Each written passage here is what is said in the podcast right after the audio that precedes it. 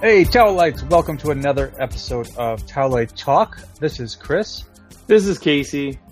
And we are bringing you the news of the week. Uh, sorry that we couldn't get it to you sooner. We've had some technical difficulties on both sides of the uh, the country this week, so uh, we're lucky to sit down and and actually uh, hash this out. So let's get into it. Uh, Valiant we have some news on the Valiant front.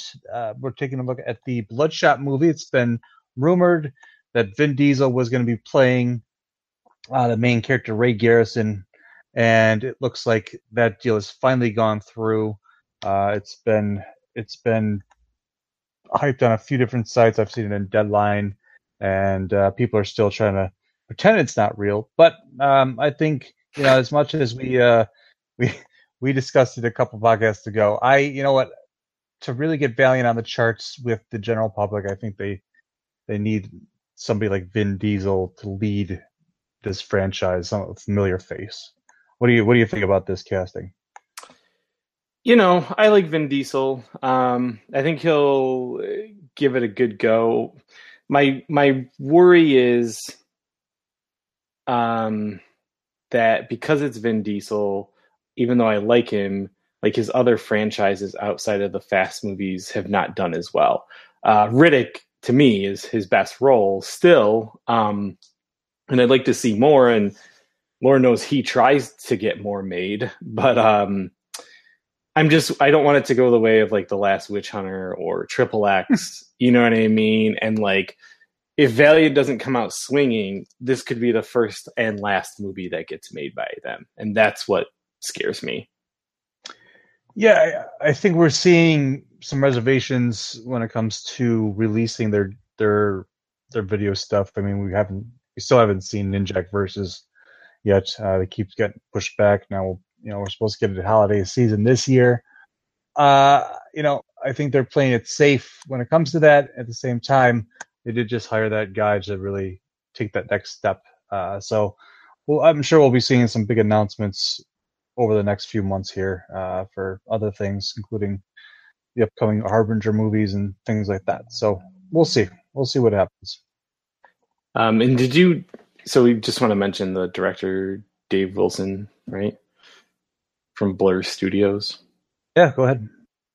That's it. I was hoping you were uh, going to mention that. So. No, he he. Uh, Dave Wilson comes from the same studio that Tim Miller, the director of Deadpool, came from. So um, not he has not directed anything cinematically yet, um, unless you count a bunch of video game uh, like trailers or not trailers. I guess what do you call those things in the uh, oh like the cinematics? Yeah, cinematics. That's cool. But then neither I mean, did Tim Miller, so you know, yeah. obviously Deadpool worked out. And they got a great writer on there with Eric Hersher, Hersher, So, that, I, that's very close. We're just gonna call it that. The that's, guy who wrote Arrival and got right. Oscar nominated. So yes, right. that also, guy. Also doing a little write, writing in the uh, the Valiant comic verse right now as well. So is he writing Harbinger or is he writing the new? Isn't he? Secret Weapons he was doing right yeah, now, and then uh, and all those little side tales, and then yeah, Harbinger Wars two. He's teamed up with somebody else. I forget. Cool. Let's just say Venditti because it probably is. exactly. It's a safe bet. Mm-hmm. The next safe bet would be Jeff Lemire. I wish. Mm-hmm. Uh, so let's move it on to the Marvel news. Uh, Black Panther is utterly destroying box offices domestically and internationally. Uh, it's you know it's right now it's getting close to about 600 million uh, domestically, which uh, I read today it actually went uh, surpassed Dark Knight as the highest grossing solo hero movie uh, domestically. So that's that's pretty big because the Dark Knight was a very popular movie, kind of before this huge superhero boom. You know, we have our own thoughts on that movie, but um, you know, that's that's a big that's a big thing for this movie. Also passing the one billion mark uh, worldwide. Yeah. Uh, so, uh, what do you what do you have to say about this? He might even pass the Last Jedi. I mean, it's that popular. It's the fourth weekend in a row. We're recording this on March 11th, so um, yeah, like it just surpassed The Wrinkle in Time, which premiered this weekend. It made like 41 million. I think Wrinkle in Time made 33. It also wow. debuted in China over the weekend, which is the second largest um, film market in the world outside of the United States. And I think it took in another um, 66 million overseas. So, I mean, the movie is just, it's steamrolling. You know, at this point, I don't know what that, what could, I guess Ready Player One, you know, that's at the end of the month. So who knows? But it's, it's, if it, I thought A Wrinkle in Time would have taken it down. The fact that it didn't, uh, that actually shocked me. I knew Red Sparrow wasn't going to, so I, I was pretty shocked. Yeah, there's there's even some talk about uh, how Ready Player One isn't getting the box office sales that were expected. So we'll see what happens when the movie actually comes out. Mm-hmm. Uh, so, yeah, Black Panther, kicking ass, awesome. Uh, go see it if you haven't seen it. Go see it again if you have. Uh, moving on to Avengers. I mean, this is the second Marvel Marvel Studios movie coming out this year. It's got moved up a week now, coming out in April. Uh, so Infinity War. I mean, yes, we're we know this is a marketing thing, but you know what? Who cares? We're getting the new Avengers movie a week early. Really excited for that. Uh, why don't you run down through these notes? Yeah, yeah, sure. I just want to say I'm excited for the Avengers getting moved up a week. Yeah. yeah. Um. So, the, you know, we've gotten some some new stuff here. Um, we found out that Thanos obviously is going to be the main character of the movie, but we're going to actually go back and see some of um, interactions with him younger, maybe taking from one of the recent Thanos comics. And I can't remember who wrote it, but I remember I actually loved it. That was showing Thanos growing up. It was it was Jeff Lemire. Was it? Well, yeah. There you go. Everyone's favorite writer. So yeah, it was fantastic. You know, it was him in high school and all that kind of stuff too, like just going through his life. But so we'll know that he is obviously the main focus of it. And then we also got the runtime for the movie, which is two hours and 36 minutes, which is um, the lengthiest Marvel movie. Uh, I think right behind it was um, Winter Soldier, which is like even nine minutes shorter, I think. What? Uh, Civil War is the longest. Oh, Civil War is longer. Okay, I didn't yeah. realize that. Is longer than Infinity War? No, Civil War was the longest. Okay, sorry. Okay. Oh, that was a meaty one too. And then um, you tell me this one because that's. I mean, I, I, I just make a little joke. Um, we just we found out this week that Bucky got a new code name outside of instead of being the Winter Soldier, he's now uh, been dubbed the White Wolf by the Wakandans. Uh, and I just made a little joke because there's been so much White Wolf with Star Wars and Rebels and all that happening. So I said, you know, it's all connected. Hashtag it. Uh, Dume the White Wolf. so, oh my gosh! So he's Kanan reincarnated. I got you. I I think so. I In this so. galaxy, far far away. Yeah, it's all it's all canon. So it's it's probably Doggo confirmed it this week. So absolutely. uh, right, and then the last the last Marvel Studios movie that we're going to talk about not not the third one coming out this year that, that's reserved for Ant Man two, but uh, Captain Marvel is a highly anticipated movie. Uh, it'll be the first uh, female led character uh, for Marvel. Um, and we got a little we got a little detail uh, what the movie is going to be, the setting of the movie, and kind of the feeling of it. Uh, it's we knew it's going to be the '90s, which was kind of interesting, uh, taking it back to a to that to that time period before a lot, all these other movies have taken place.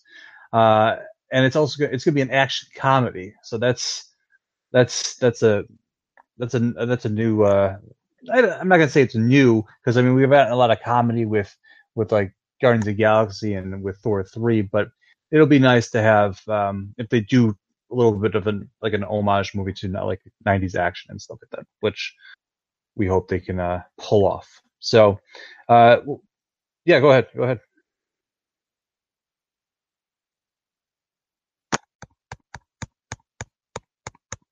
Sorry. the uh, Kevin Feige came out and said that um, they took a lot of references from 90s action movies and specifically Terminator 2. Just nice. awesome. But, you know, Linda Hamilton is a badass superhero in her own right in those movies, so it makes sense to me. Exactly. And, it, you know, we'll get more Samuel Jackson. Uh, the world is, you know, the Marvel world has been very uh, lacking in that uh, with the guy who started it all, basically. Uh, but we're gonna little, get a little history uh, how he loses his eyes. So uh, that that'll be great and gross. Can't wait to see it. it's my most anticipated moment for that movie now. Yes. Um, uh, things that people aren't anticipating: uh, the return of Inhumans. Looks like it's been left off the WonderCon Marvel TV panel. This is uh, really comes as no surprise. Uh, I watched it, you know, with very very low expectations. I still didn't like it. So you watched uh, all of it? Yeah, we watched all of it. Holy yeah, shit! Yeah, yeah. Aaron loved it. Really? Yeah. Were you like, uh, what are you doing? I was like, I don't know because I don't, I didn't watch it. I just don't know. I was like, this move, this this would have been really good if it was, you know, released in the 90s. TV show. It yeah, it didn't have the hype of an IMAX movie premiere behind it. Like that's there's something that ruined this series. It's not a great show, but the that kind of hype I think really just they screwed themselves on that. So they did, and they spent too much money, and they got Scott Buck to show run it after he fucked up Iron Fist, and here we are.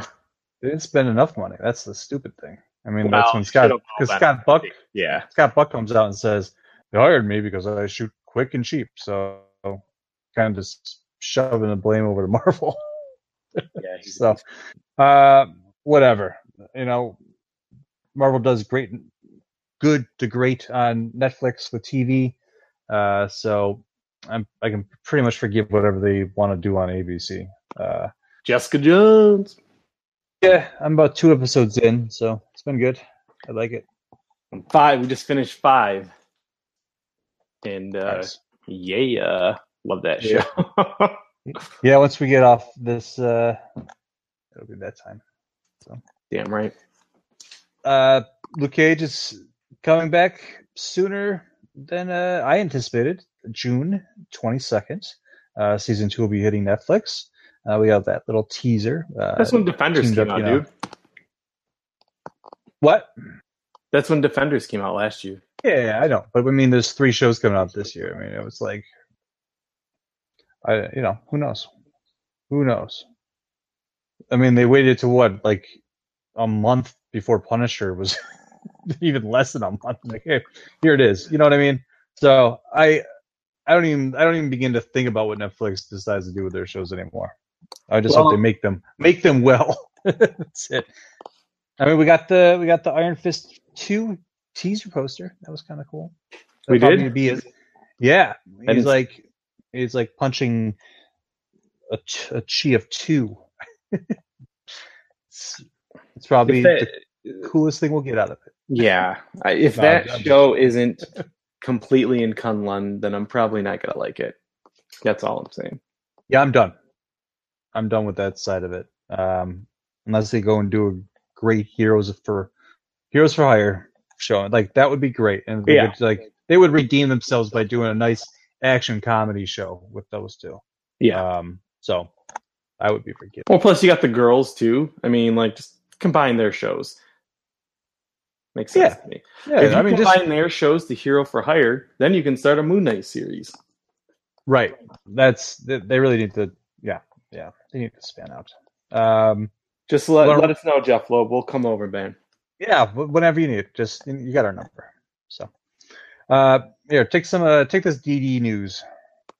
Yeah, Daredevil season three is coming out um, this year, which uh, was hinted at by Joe Quesada, which we you know we know, and which is awesome. Um, they got a new showrunner, Erik Oleson, um, producer on Arrow and The Man on High Castle.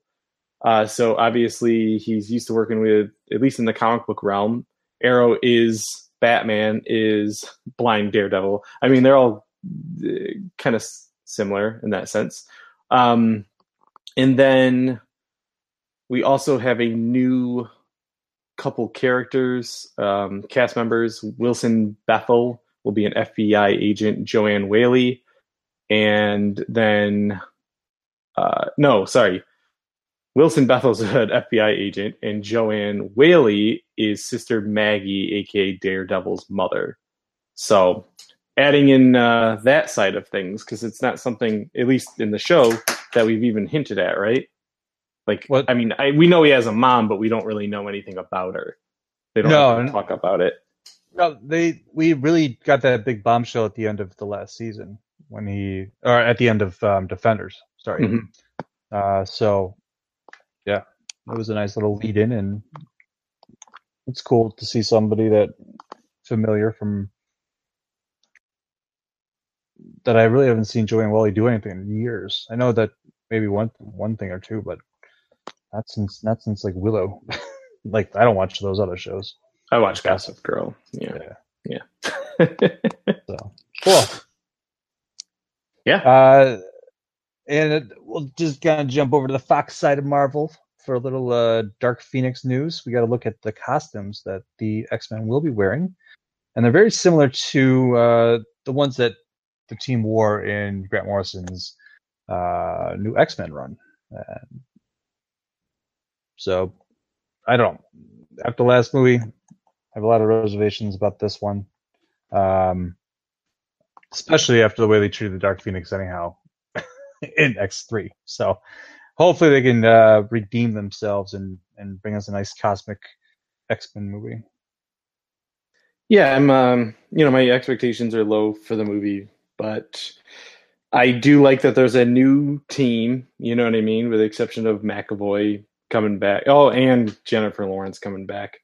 Um, why I don't know, but uh, yeah, I love McAvoy. Jennifer Lawrence just does not need to be in these movies anymore. Anywho, the costumes specifically, I find it kind of curious because at the end of Apocalypse, that was one of the coolest things about that movie is when they hinted at a more Jim Lee looking uh, set of costumes. And then you go to, to the Frank Quitely and Grant Morrison, and they're in the same time period as we got the Joss Whedon costumes. Um, and you know the Grant Morrison ones are just kind of a step up from that. They just they're still the black Matrix outfits with just a big yellow X on the front. So it's you know maybe that's the converting, you know, because apparently Fox is at least on some semi continuity right now, um, trying to lead back to that first movie when we see all the characters. So possibly maybe at the end of Dark Phoenix, like they go to space and when they come back, they age to you know Famke Janssen and Halle Berry and all that. I don't know, you know, and they they wear those Matrix outfits. I don't know, but that's the direction it seems like it's going in, at least costume wise. I'm not even gonna try to make sense of it all. No, Uh, I know I'm done. I'm sorry. there's even if I, I would find it very humorous uh, if they tried to go and try to tie that back in. Actually, so yes, good good point. I would get a good little kick out of that. You know, unless they handle it in a cool way, but they don't do that so far with their continuity. So I, I can't imagine them starting to do it now. No, no, not at the end. No. All right, we're to switch over to DC. Um, the the team behind Game Night, um, as well as uh, Spider-Man: Homecoming, Um, John Francis Daley and Jonathan Goldstein are directing or set to direct the Flash movie. Um, couple things from that. That team has directed Game Night, which did pretty well, but they also directed the National Lampoon uh, remake, which sucked ass. But they wrote Spider-Man: Homecoming, which is amazing. So um, I don't know, like this Flash movie. First, they also said it was going to be a Flashpoint movie. Now it's not. What's your take on all this Flash antics? Did you just say it's not going to be a Flashpoint movie? Yeah, they came out and said it's not going to be Flashpoint. I, you know what? I don't, I even, I don't even have a thought anymore because it's it changes every five minutes. So uh, it's a mess, and they have a lot of stuff to. I guess you know what?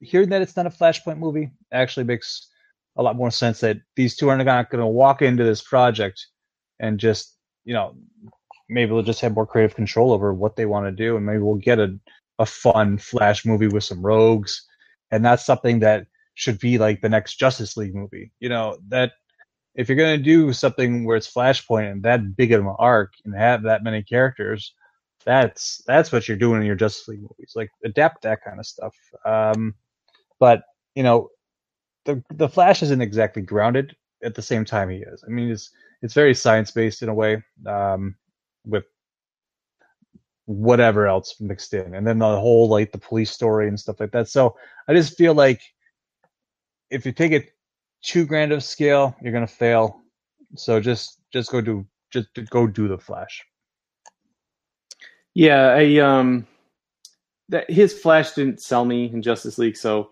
i've always been a little iffy about it to begin with all the changes doesn't make it any better it's like if we actually got a gambit movie you just are knowing it's probably going to be disastrous after all these changes. So that writing team is a mixed bag. Um, at least we know that they can write humor. That's what they're best known for. So we'll hopefully the Flash will, you know, if they do make it, it will be funny. But like you said, Flashpoint is just too much. It's just without these characters being established enough.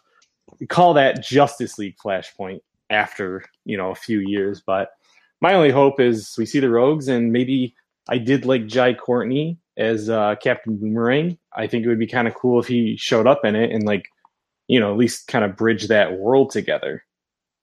So we'll see. Um, this news is great. I'm really excited. Kristen Wiig uh, got announced as Cheetah in Wonder Woman 2. What do you think?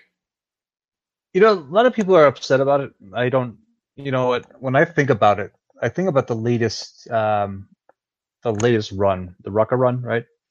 And yeah. when they did the whole uh, story, I liked it because her it was a little bit more of like her nerdy archaeological side of things. So, you know what? If you're gonna do uh, Kristen Wiig in this role, uh, she can pull that off. I I believe and then you can do the rest CGI anyhow. So or mocap or whatever you're gonna do, you know. So I I think that she hasn't really had the chance to test her acting chops in a movie like this, and I think it's about time. You know, it's time for her to take that step and prove that she uh she can impress us in that kind of role. I love Kristen Wiig. I think she's obviously very funny. Um, I've seen her in some more darker funny movies. She hasn't really gone like full serious like Jim Carrey, you know, from like The Mask to Eternal Sunshine or something or Number 31, even worse. But like I again, like I always go back to Heath Ledger. Never in a million years would I've thought that guy would be the Joker. And even though I don't want Joaquin Phoenix to be the Joker, it's not anything to do with his acting. It has to do with him his age isn't the Joker that I'd expect. So Kristen Wiig, who knows what the fuck? Maybe she just hasn't had a time. She's a huge geek person, so let her do it. I'm excited. I, I love Cheetah, so that's what I'm most excited about. I just I want to see that. Like I love that DC is doing monsters in magic. You know, we're gonna talk about that in just a second. You know, and um, it's something that Marvel has been afraid to do at the time. Like again, would the X Men go to Savage Lands? I don't really think they need to anytime soon, maybe in 10, 20 years, but there isn't a lot of monsters in Marvel anyway. No, it's it, it, it is a very different kind of. Sometimes I feel like Marvel has always been a little bit more grounded in. Well, yeah, they're not the gods and monsters. like that's Right. what DC is. and that's the thing is like if DC can just you know DC and WB can really just optimize what they're doing with with this huge this huge um uh, encyclopedia of characters that that DC has, then you know do it do these Justice League Dark movies and stuff like that because people they want to see that you know so because you're not getting that in the Marvel side. Do things that Marvel's not doing. Don't try to replicate the whole process because you're failing at that. That's it. I guess you know what? I think that's what the biggest thing is is like don't ground these characters because they're not. You know what I mean? They're they're gods who got put on earth and us humans have to interact with them.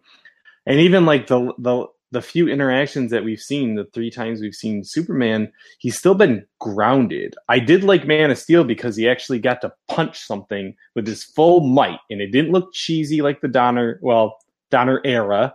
You know what I mean? And it it was cool because all the other times you see him fighting, you know, what's his name, uh, Lex, and he never can really punch anybody. So I love that you got to see him actually fight with his full power, but you know, and then he has to fight Doomsday, which is big CGI fucking jerk off fest, and then you get the cool shot in Justice League when he's fighting them, and he's you know, and Flash runs by him. Like that was cool, but still, I feel like they just really need to figure out how to to be different in magic and monsters is is one thing that just Marvel doesn't have the capacity the way that they're going to do it. Nothing wrong with Marvel, obviously. They're obviously doing an insanely good job, but DC could actually step it up with um, something like this. Well, I mean, when you look at it, they're really they're basing everything kind of on like the cosmic scale. Yeah, DC has a great cosmic scale when it comes to like Green Lantern and and things like that, but they're not doing that. You know, so do that eventually, but do what your your competition isn't doing now. So Wow. Yep. Yep. Marvel's about to go full cosmic when Thanos Oh, yeah. rips a moon out of the sky to sh- crash into the planet. that's what I'm saying. um, but in the DC realm, speaking of magic, uh, we have some first unofficial looks at uh, Zachary Li- uh, Levi in the Shazam outfit, as well as uh, Mark Strong as uh, Doctor. Was it Si- Shivana? I can never say his name. Savannah, yeah, something like that. Yeah. Um, so, you know, a lot of people didn't think the images were real. Uh, they're hundred percent real. The you we got the most comic accurate costume since Captain America: Winter Soldier, in, in my opinion. Maybe other than like the the Fantastic Four film, like from the two thousands, because those actually were pretty comic accurate I but agree. they but that's the thing is like i don't care so much like when they change them and they update them like marvel still throws homages to everything. Black panther probably is the most like normalized character but then of course now he has like all this mesh everything. But it's they don't want to make them exactly like their comic book characters and shazam fucking does. Like it's spot on. So i i love it. Do you think that's he's got a little muscle suit under there?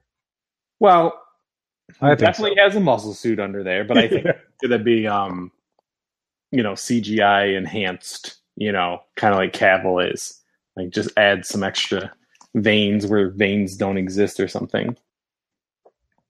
Yeah, I just was, I was like, man, he's like he does. He looks he looks like the character. He's ripped, and whatever they're going to do with him to you know either beef him up, they're doing a fine job even without the adding the CGI so far. So I'm very excited at that look. I'm I'm really excited for this movie. I think it's it's a, it's the right step for DC to go and do something outside of this realm of building the Justice League, which they epically failed at. Yep, exactly. Um, so the Joker movie, which uh, right now I don't want to see get made, um, especially after learning that it might be the Killing Joke. Um, I guess in that sense, having an older Joker, um, it, that means it wouldn't be the origins. Well, I guess it kind of would be an origin story. Now that I think about it, for the Killing Joke, Didn't they make that canon now? That that is his origin story. I forgot something had been.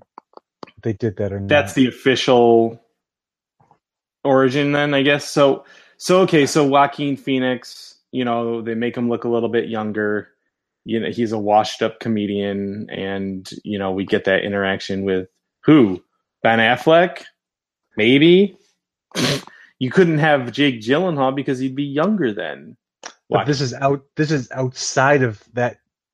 Those films. Remember, this is So this is just whatever, so they can get Peter Weller or something to play in it. Or I guess they're about the same age. They're like forty-five or something. I don't know. What, what what do you think? Because I actually think this is maybe I actually think that this would be a better idea for Joaquin Phoenix of all people. yes and no. I mean, the tough thing about a Joker origin movie is, is But if it's the killing joke, if it's It- the killing joke, right. I, I, do you think that would really be a popular like a movie that people would want to go see? Uh, like, is this a movie that you would you could actually win an Oscar by making? You know, is this like the next evolution of comic book films where they actually want to do something serious, where they want to be taking you know, let's get Scorsese Scorsese to get you know to to produce this.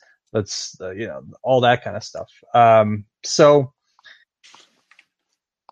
if I saw that scene, and you know they kind of do it a little bit in the Dark Knight, but if I see this scene with a comic accurate looking Joker, not the fucking Scarface, like a not Jack Nicholson, they uh, to me they both don't look anything like the Joker, but that's besides the point.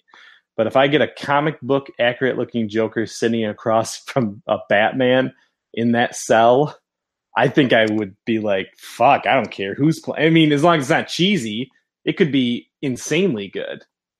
And Could be. Scorsese direct, you know, or uh, producing, and you know, Tom Phillips who did The Hangover directing. I don't know what that's all about, but um, whatever. It, it could be something like you said that we haven't seen before. And you know, I was having a discussion with my friends this weekend about the Oscars, and I still think that either Patrick Stewart should have been uh, nominated for supporting actor, or Logan just in general should have been nominated for best movie because that gave me some fucking chills, unlike any other movie that I saw, other than Shape of Water, which I agree should win. I, you know, we'll see. Uh, I mean, this project is seems to be rolling along, so I'm sure we'll get some news within a month or so if the casting is real and and if they're really going to do this or not. So, I, to me, creating this new label is risky. At the same time, maybe it is. You know, like I said, let's let's get away from this whole linear building up for a team movie thing that Right. you are not doing very well. So yeah, Shazam, a Joker movie. Let's let's take a look at these and uh, go from there. so Can you take these next two? I, you know, I'm not really familiar with the Sandman comics, uh, but the so Neil Gaiman is teaming up with DC to create a Sandman universe. Uh, so that's that's about all I have of it. I what did I, I remember? He just they did a mini series a couple years ago. Um, but other than that, I haven't really read too much like Sandman recently. What about I've you? never read Sandman No. ever. Yeah. So, you know, I love Neil Gaiman as a writer. I and I as even saying that, people are probably like, well then how the fuck haven't you read Sandman? I'm sorry. I've read his books. Um, but this is probably a thing to make me do it. Like I've had Sandman comics for at least 10 years or more. Um, sitting in my you know my bin. So I just need to read them, and I guess this might be a good motivation to do so. Well, also, just uh, just popped up in continuity, right? In in metal. Dream, yeah, Dream's in there. Dream that. So I mean, it's interesting to see like uh, characters like that just kind of pop in and pop out, and then you get announcements of these these universes that they want to they want to build. So who knows? Uh, it's all connected. okay. Finally, uh, with DC comic news, uh, they're gonna, speaking of other other projects. DC has announced a black label imprint. Uh, this this is going to sound very similar to Elseworlds, which we're a big fan of, and something that uh, you know they they had gotten away from, and something I had missed, or these stories that are not affecting continuity. And I was I was always much bigger fan of those those stories growing up as well. So uh, there's a lot of good ones out there, but they're going to be hitting heavy with uh, these new books, uh, and they won't just be about the Trinity, uh, but there are, of course, that's who's going to be you know centered around it first. But as the, the label goes on, we'll get more and more of the uh, other great characters that are part of the stable. Did they announce any titles? They did. I I don't have the article right here though. Uh, those they announced a, f- a few of the titles. There's like Super, Superman one, Batman one, Wonder Woman one, things like that. So okay, yeah. I mean, I can get them right now. You bring them up. Um, what I was gonna say is, you know, the original Elseworlds. I mean, that's where I got Superman Red Sun, The Killing Joke, as we just talked about, Watchmen, The New Frontier, um, which is like just insanely good. So here we go. So Frank Miller will be writing um, Superman Year One, a three-part series. Uh, John Romita Jr. on art, so that should be pretty crazy. Um, Twelve Years a Slave writer John Ridley, um, who also did The American Way for Vertigo, will be writing the other history of DC Universe, which we actually did talk about in a previous podcast. That's the one where like the I don't know the immigrants right? Remember, because like Kara's in there. Um, Yeah. Well, okay, now so sorry. Kara's the only one. The Minorities. guys group. Yeah, that's what they said. Um, actually, so pretty crazy. They got Kelly Sue uh, to come over. Um, she worked a lot on Captain Marvel, and she's got a hit over at Image with Bitch Planet. Um, she'll be working on Wonder Woman Historia, the Amazons. Um, and you're going to learn a lot about her mom.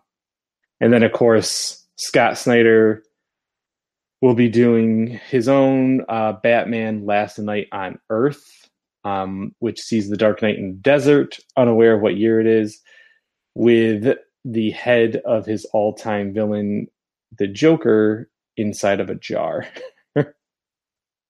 And then, yeah, Greg Rucka is doing Wonder Woman, uh, Diana's daughter. Uh, Brian Azzarello is doing Batman Damned.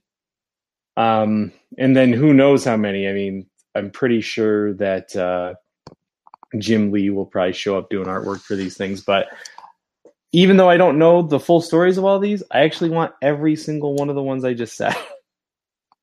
Absolutely. Yeah, that's really exciting. um, I think I think the Scott Snyder one, uh, Capullo's doing the art on that one too, right? I believe so. Yeah, that they're. I mean, they're pretty much friends for life at this point. Yeah, But Siamese twins. I I like the idea of Kelly Sue to to kind of coming over. Yeah, that's a pretty huge name in the uh, in the female um, writers world. Plus, I don't think we've had a female writing Wonder Woman in I can't even tell you. So that's also pretty interesting. So moving on to um, Kickstarter news, uh, we're getting a oh okay sorry I skipped around. Well, we're getting a Batman uh, Gotham City Chronicles, um, which is from Monolith Games. Um, you'll maybe recognize their name if you're a tabletop player. They did the Conan the Barbarian game, which costs like $150, and this Batman one does as well. It's already funded within the first 24 hours, and there's a ton of miniatures. It looks pretty crazy, but I've read some reviews from previous Monolith games saying that they are not as good as, say, a Fantasy Flight. It's too bad because that game looks pretty amazing. Uh, I had to turn my computer off immediately before ordering it. Uh, but the what I love about it is just the amount of uh, the stretch goals that have been reached already. And oh yeah, yeah, they need to add more because it got funded so fast. yeah, actually, I haven't looked in a couple of days. I'm sure there's some really insane things, and they got the add-ons. We can get a Batmobile. I mean, it's that's a really amazing uh, game if you go all in too, like three hundred dollar level. Uh, I wouldn't want to spend money on something that I didn't really get to play. You know, that's kind of the cool thing about when we would go to Toy Fair. And um, just the other day, the guy I work with was like, "Oh, have you seen that Dark Souls board game?" And I was like, "Yeah, I actually got to play it at Toy Fair one year when it was first coming out." So, you know, to put that kind of money down on on a game that might not be, you know, the best, it's it's it's tough call. So, looks amazing, and I hope I hope it's awesome for those of you that uh go all in on it. Yeah, no, me too. Um, finally, in Batman news, Gotham is going to be adapting The Long Halloween. If uh, you haven't read that, that isn't that Jeph Loeb? Long Halloween. yes. Um, and it features every Batman. I mean, the big ones. You know, uh, Killer Croc, Solomon uh, Grundy. Um, he's in there.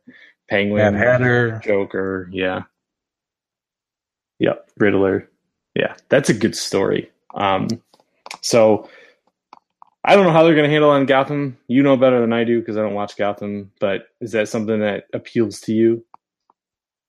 Yeah, I um there's some batshit crazy stuff going on right now that I haven't been able to watch because I I slept on the first half of the season, so I'm not caught up. So I gotta wait till it actually comes out on Netflix to watch it. Um, but I mean that show is it's zany, it does its own thing, and the fact that you know we'll get some crazy villain team ups, I'm sure with with this adaptation. Who knows? I mean, it looks like they're going straight out Batman this season. Is that kid doing Batman type things? Uh, apparently, they just had a Batman versus the Joker showdown. I don't know what's going on. I read that and I was like, why am I not watching this show? So, yeah. All right, we'll go. Um.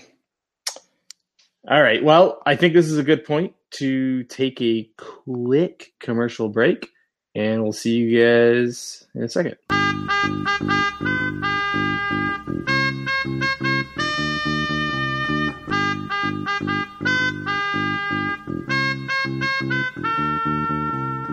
Hi, I'm Chris.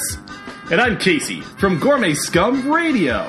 We're two cousins talking about geeky pop culture stuff. You a fan of television, music, and movies of the 80s? well, we are too. Do you like being transported to galaxies far, far away and the threat of troglodytes that go boom in the night? Well, we're gonna geek out about it. Have you ever scared yourself listening to ska music while reading a comic book and sipping on a tasty Jones soda? Then this is the podcast for you. Gourmet Scum Radio is here to tickle your holes and make you believe in dynamite explosions once again. Make sure to check us out on Stitcher and iTunes. And follow us on Facebook and Twitter and check out our website at don'tforgetatowel.com. You won't regret it. There the bugger is. She's a big one, ain't she? Oi! Over 20 points of articulation, great sculpting, and look at the paint job on her. We've been looking all over for this one. Let's get them in our sights and end this hunt now. All right. All right. Steady. Steady now. Got him! It's the pursuit of plastic. Listen to the podcast from the creators of Don'tForgetAtowel.com. Geek out about toy news, hunting, and histories on your favorite collectibles. All right, we are back from those commercial breaks. Um, let's get into some everything else news. Uh, first things first, Jessica Alba and Gabriel, uh, Jessica Alba and Gabrielle Union uh, will be in Bad Boys Three. I'm excited, but I'm gonna be more excited when I actually see a picture from that movie shooting because right now it's the idea of my one of my favorite franchises coming back, but nothing's been set in stone as far as I can see. And this will not be a Michael Bay led film. It was. It's not. It was supposed to be a Joe Carnahan led film, but he actually uh, bailed. It's still his script, but it's some other directors who are like TV show directors. Which, again, you know, you saw the Russos. They came from TV. They obviously killed it. So who's the fucking say? Um, but as right now, they don't have any film um, anything. So we'll see. Okay. Uh, Mary Poppins returns. Emily Blunt will be playing the character. Did you watch the little teaser? Nope. Okay. Well, she's back. Then she comes out this year. I I grew up watching Mary Poppins. Me too. I uh you know, this is a sequel uh where the kids have grown up and they have their own kids, I guess, and Mary Poppins returns as the title uh states. So Isn't that Hook?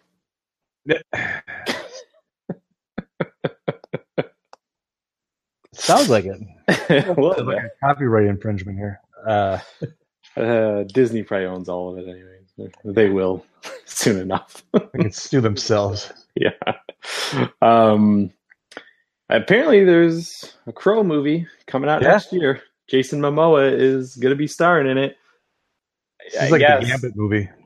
it's it might even be worse than the Gambit movie because I feel like they've been trying to make a Crow movie for.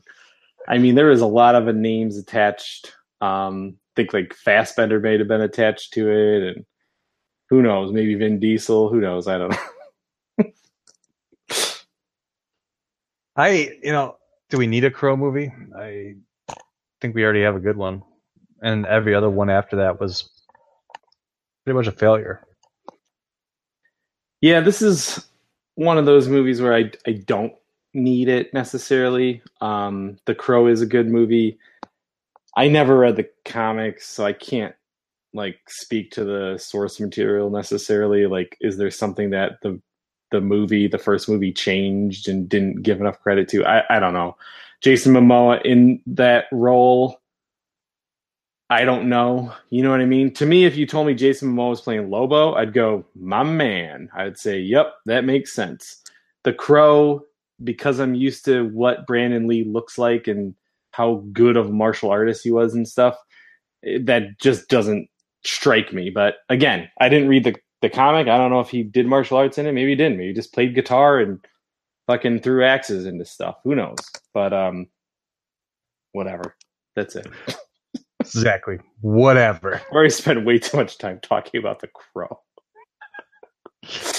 um, there's going to be a female-led Rogan's Lun- uh, Logan's Run remake, um, directed by Simon Kinberg, who just finished shooting Dark Phoenix.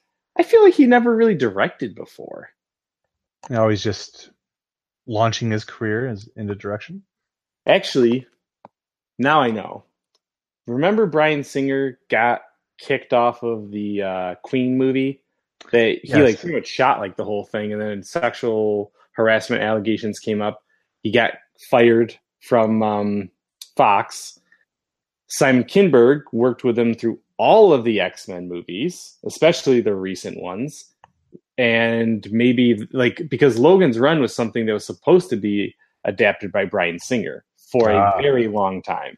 So this makes sense that Kinberg already knows Bryan Singer really well. Um, he probably knew about the project because Singer probably told him all about it. I, I bet you it, maybe to Fox this made sense. And he's still telling him about it from the shadows. He might be. Maybe he's taking like a ten percent retainer. Who knows? Simon Kinberg puppet. I don't know. Something like that. Uh, we got. I, I never even saw the first one, so I, I, I gotta actually watch that movie. You should watch it. Uh-huh. Yeah, I think that's Crichton, dude. Don't quote me on that one though. Actually, don't don't. What did you say? I said I thought it was Michael Crichton, but I said do not quote me on that uh, because I think I'm wrong.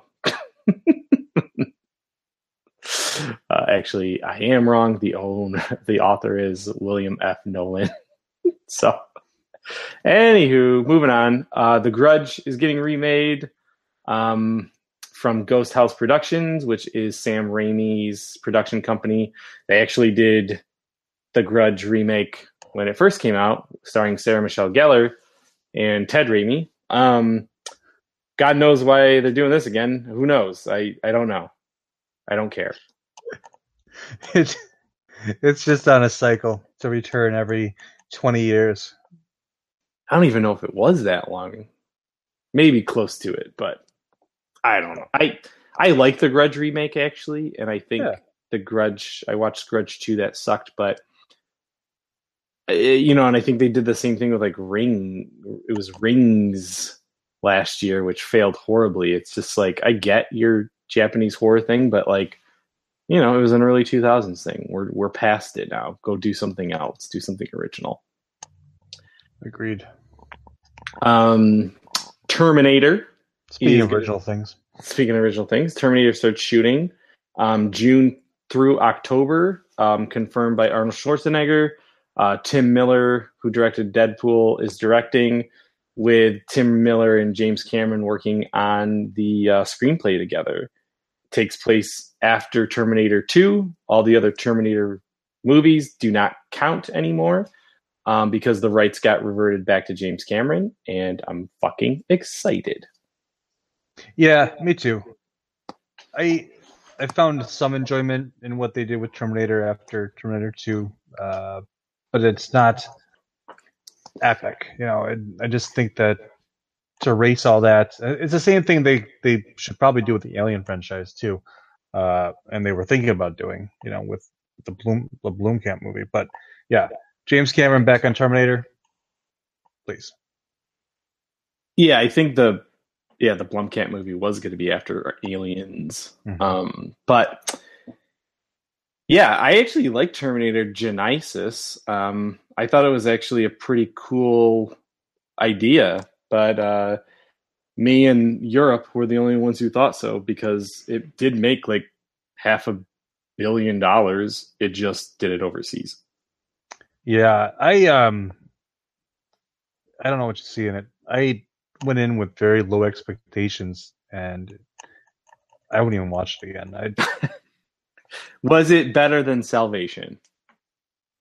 most things are. I think Okay. dental surgery is better than that movie. uh, to be brutally honest, That's it.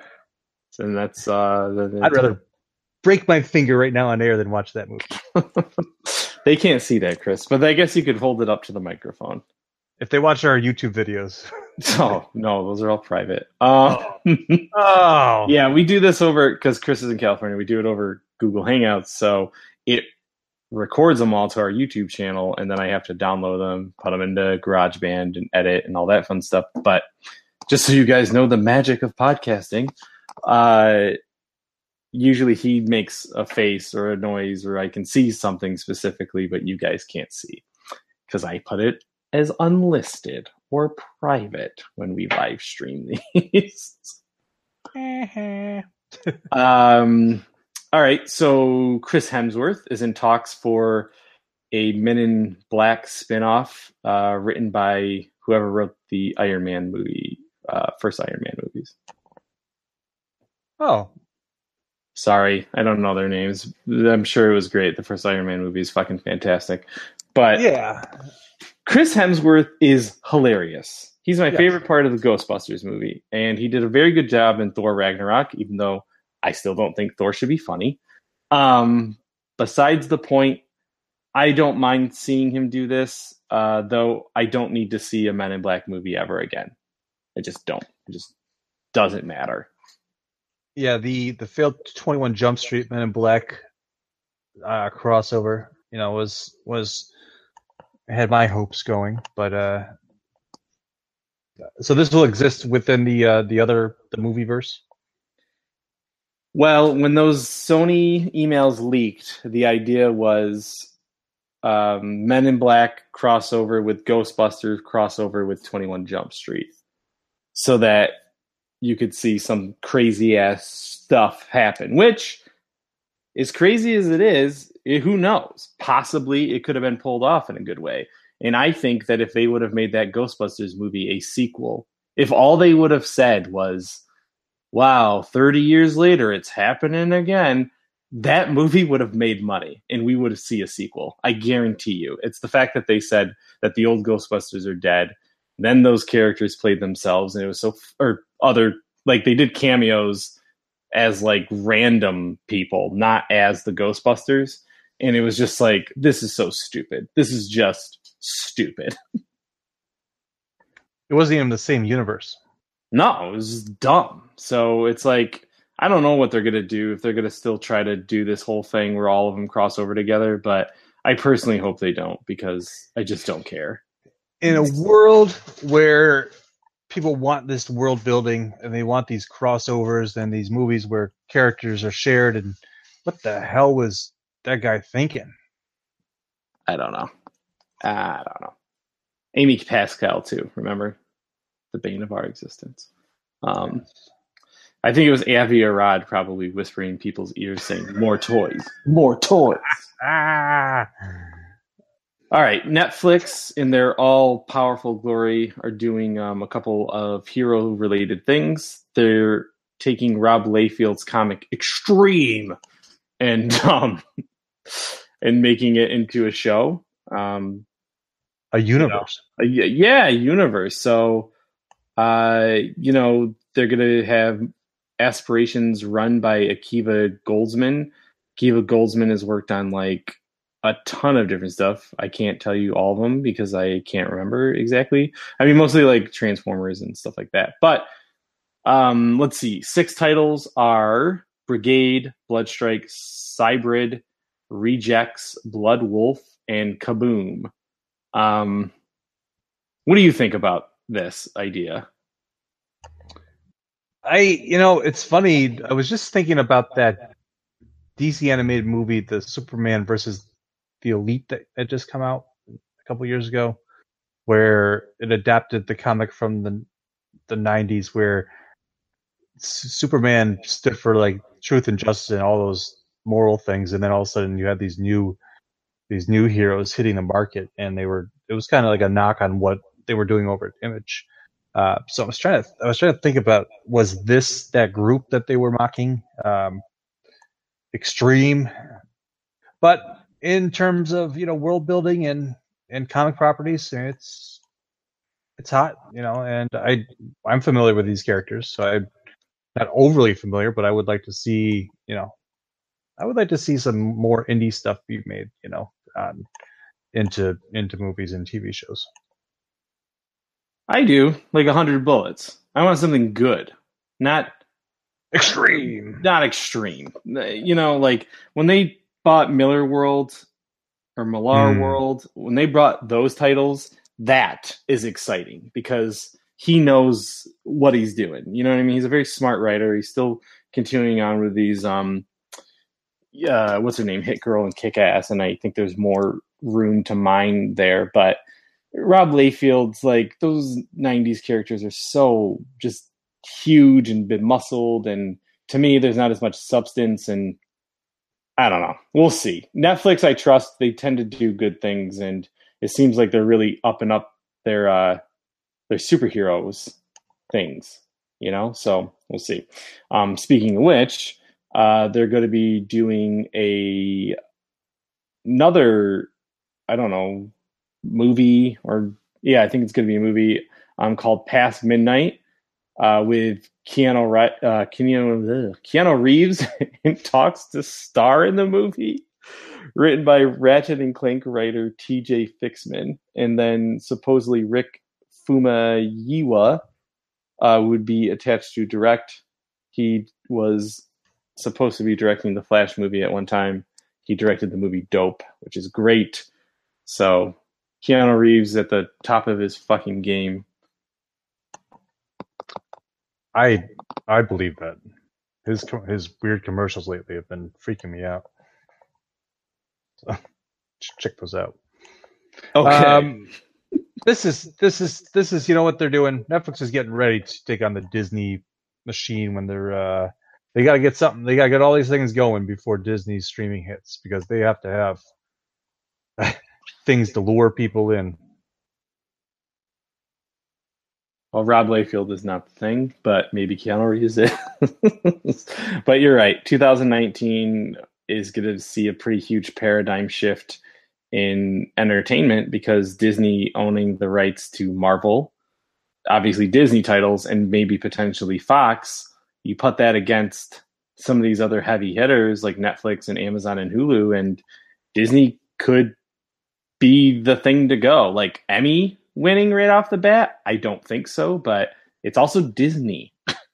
like, who knows what they'll do? That might be the first time we see an Emmy go to a well. Sorry, Clone Wars did win some Emmys, but you know, live action Star Wars show.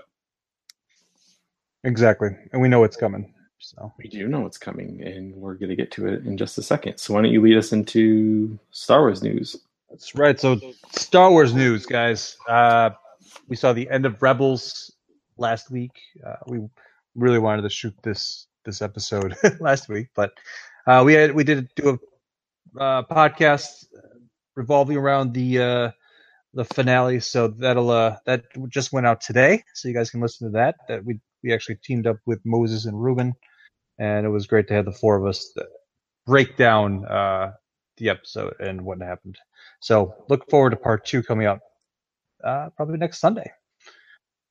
Now, when I think about uh, what we were talking about the Emperor and how little we really knew about him, you know, if you watch the original trilogy and you get no backstory or anything like that, and then have people these days all up in arms about Snoke and and why can't we know about him and stuff like that. So, I mean, why do people are why are they so impatient? Why can't why can't they realize that you know you're going to get that eventually in some kind of form, uh, comic book, a movie, who knows, TV show. You know, if it really, I, I, just don't get that that that nerd anger. But um, that's that's uh, this week we found out that that's why Rian Johnson uh, they left that open in the script so that they could actually go back and do a pickle story. Yeah, I mean, Snoke is presumably one of the most powerful force users that we've ever seen on screen. So you know, there is a lot of questions as to where he came from and how he became that powerful. And I think it's a bit more important than, um, you know, Rey's parentage, even. Like, we don't know how old he is. We don't know what his influence has been. Snoke could potentially be the most powerful thing in the last 30 years.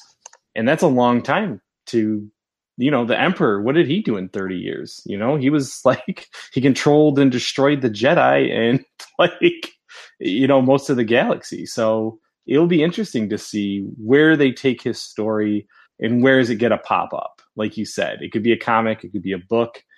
I think a character of his weight, especially one that showed up on screen, I, I think it would be kind of cool to see a um, uh, something in a TV show. Yeah, I mean, keep it keep it in that media.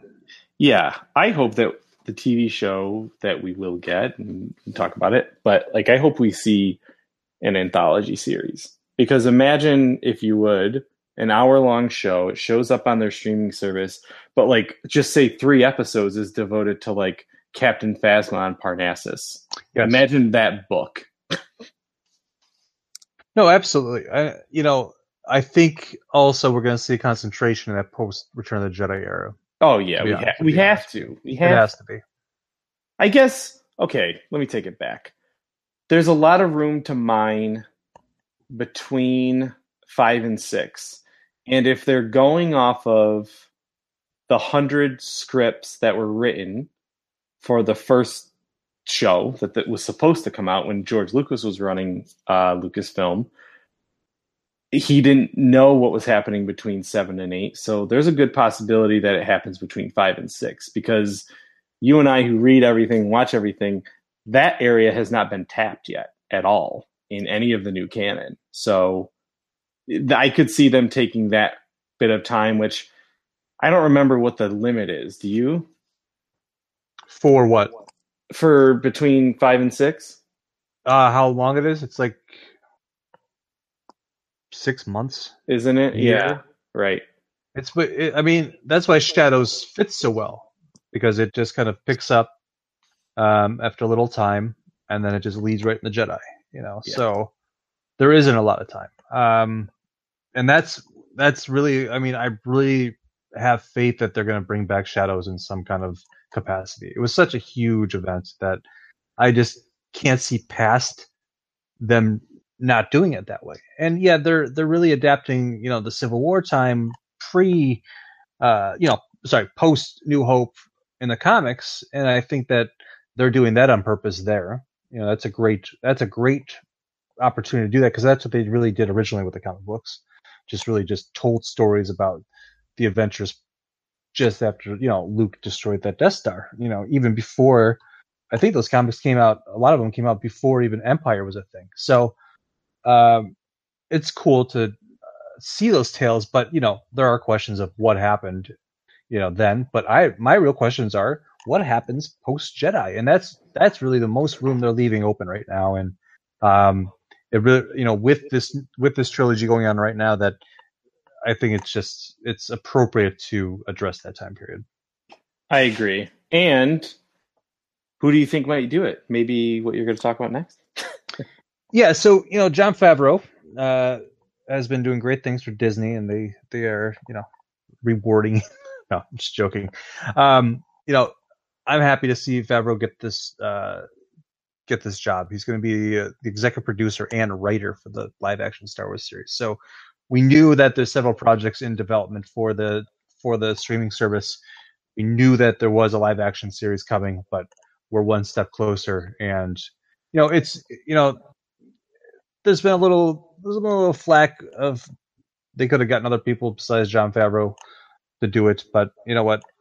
I think it's a good choice. I think that they. So, I get the uh, the the. There's another straight white guy doing something in Star Wars.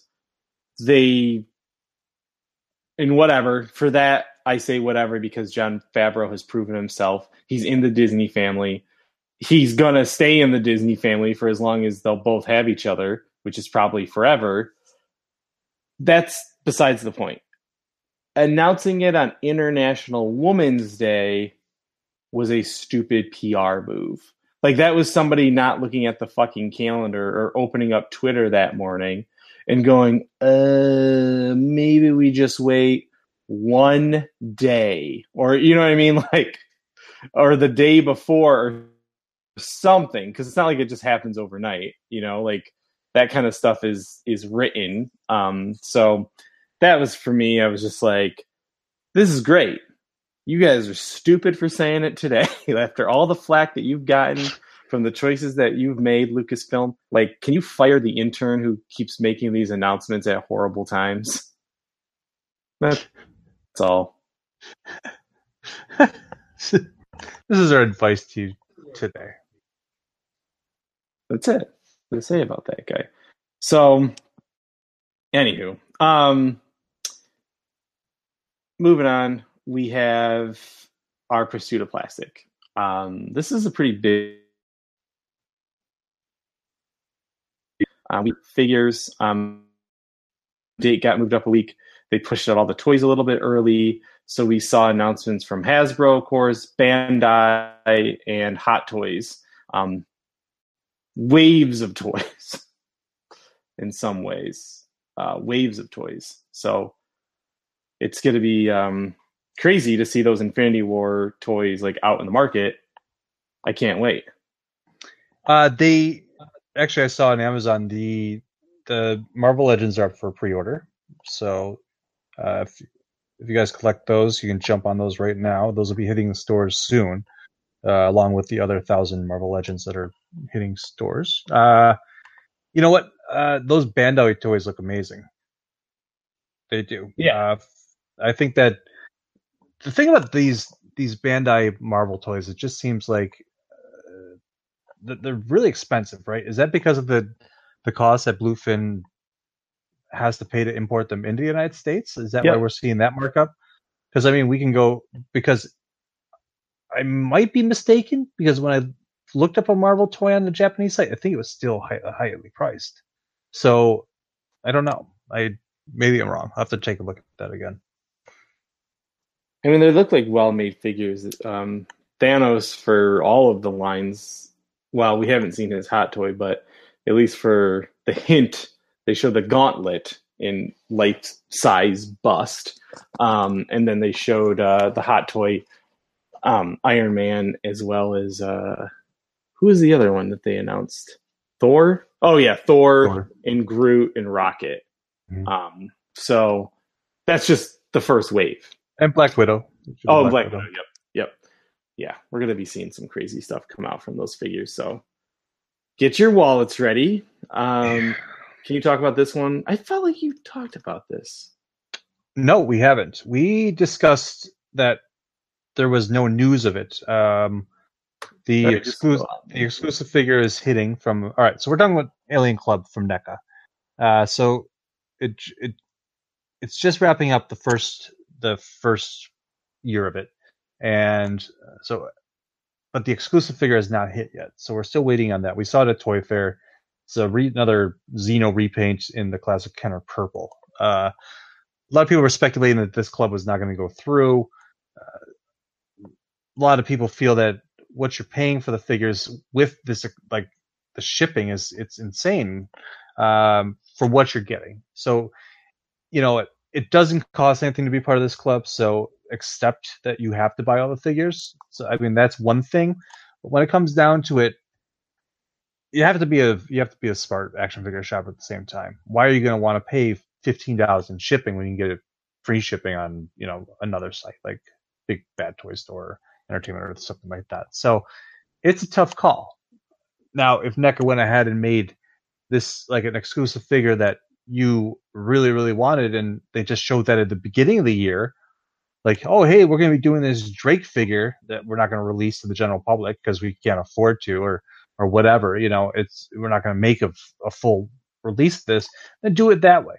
Don't don't like hold our nuts all year long and then give us something that isn't that good. You know, after we've spent the high, you know, the higher pricing, just order from you directly. Um, especially when your your quality control is not that good. So, yeah, they need to take a step back.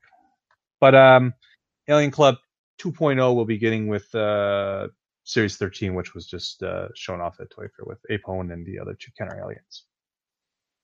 Uh, in other NECA news, the Batman Alien 2 pack will not be available at retail. They're uh, they're working on getting it to be available at conventions and different things like that. But uh, unfortunately, I think it has something to do with the DC DC licensing that they can't do this release uh, to the general public, which is unfortunate because it's a really cool set. That one I And buy. yeah, yeah, I uh, I want to I will find that. It'll probably be expensive though, um, because that Batman looks badass, and that'd be a great that's a great Batman figure. And the Joker alien, I mean, that's that's a kind of crazy repaint that I think is you know worth investing in, like that kind of crazy ass shit. So, um, that's that's that's a that's it from the NECA side of things. Yeah, I'm excited to maybe find that at a convention, possible. um, Shape of Water won four Academy Awards, and as a result, Funko is releasing pops. Surprisingly enough, Yeah, these weren't announced before because you know they don't want to just puke pops everywhere. You know, that's what they do. they do. They do. Um, of course, I'll buy them. So that's besides the point. Exactly. There's a pop for everybody. There's a pop for everybody. That is insanely true. And then finally, Sideshow and all of its glory decided to drop the other day a Jabba the Hutt throne room, multiple points of articulation, just multiple heads, Salacious crumb, dollars, salacious crumb. pillows. Yeah, eight hundred bucks, right? Yeah, yeah, It's insane. for uh, for seven seven or so easy payments of a hundred dollars a month, it can be yours. it looks great. Um, it's it's amazing. Um, I you know it's it's really it's, it's really difficult. I was I wish I was rich. That's about it. that was one of those ones where yes i wish i was rich but also like i'll just if i see it at a convention and i have an extra $800 like i didn't buy like if i go into a convention like a celebration and i have all this money and that i see it is the first thing i see that would be all the money that i'd spend at that convention i'm not even joking because it's just so crazy oh gosh Yeah, it's Anyway. funny. I when we went to celebration last year, um, in one of the booths, they had the the first sideshow Jabba, and it was like, it's I mean it's expensive because you know you can't get it, and it just it's not it doesn't look great. Um, I don't even think it's really set in that exact scale anyhow. It's Mhm. close, but it's I've I've I don't think any company has has attempted this yet. So it'll be interesting if Hot Toys does the same thing. Um, because I would regret buying this if Hot Toys went ahead and did it. Um, as much as I what think my Oh, Yeah. sorry. Yeah, you're right. They do better like faces. Yeah. I love I think Sideshow is a great company. To be honest, uh, the Dengar figure I just got is is is great. Um, it you know what the packaging when you get a Sideshow figure, it's not a hot toy, and you have to you have to realize that. But um, my blaster pistol came broken, and they got it replaced for me within days. Uh, so you know, kudos to Sideshow for being a wonderful company. Damn you for for releasing this figure because it's it's a battle. I'll just go sell. I'll just go sell my deluxe Mezco Punisher and buy it. uh, that's funny. So, if you caught the beginning and the ending of the last, like maybe two episodes, um, you'll hear a little message from Radio Public. Uh, we partnered with them because they give a kickback to podcast creators after a certain number of downloads. Um, so that they can do what they do, um, obviously, including us, get us some better equipment, get us Chris and I better uh, internet so we don't drop on our podcasts. But um, you know, thank you guys for listening. Um, you know, we always love talking to each other, and we figured why not share with the towel lights. You know you love it. That's it. Uh, so where can you find us? We are on the interwebs at don'tforgetatowel.com, your daily news source for geekly news. I'm sorry, and uh, interviews and reviews and all the awesome stuff that we do there. We do a lot. Yeah, and then you can get us on social media, Facebook, uh, Instagram, and Twitter at DFA Towel. Um, and, you know, email us at don't forget to towel one at gmail.com if you have any questions, want to give us some show ideas. And stay tuned to that Rebels uh, recap part two that will be coming out um, with special guest Ruben and Moses. But yeah, thank you guys for listening and, you know, have a geeky day. Yeah, I just want to mention uh, we're also going to try to what serialize the show, right? Uh, or at least be consistent with our release. So we're going to try to shoot this uh, show on a regular every week and try to get the show out. What were we saying? Thursday mornings. I think so, yeah. Yeah, Thursday mornings, eleven Eastern time. Uh, we're going to be working towards that. So we hope to be more consistent, and we're looking forward to uh, you know more listeners jumping on board. So this is Chris, and have a geeky day.